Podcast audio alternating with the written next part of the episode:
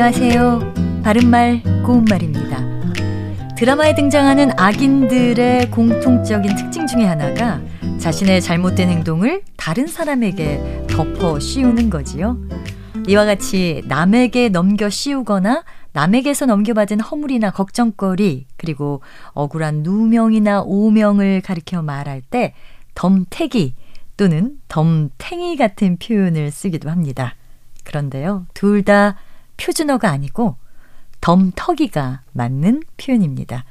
예를 들면, 남의 빚보증을 잘못 써는 바람에 덤터기를 만나 남의 빚까지 대신 갚아야 한다. 라든지, 엉뚱한 사람에게 덤터기를 씌우지 마라와 같이 말할 수 있습니다.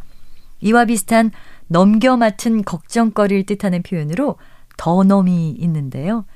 자식을 둔 사람은 더넘이 많다. 이렇게 쓸 수 있습니다.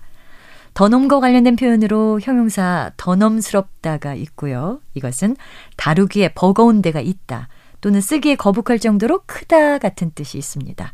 나에게는 그 가방이 너무 커서 더넘스러워 이렇게 표현할 수 있습니다. 또 형용사 더넘차다는 다루기에 거북할 정도로 벅차다라는 뜻이어서 돈이 더넘차게 많다 이렇게 표현할 수 있습니다.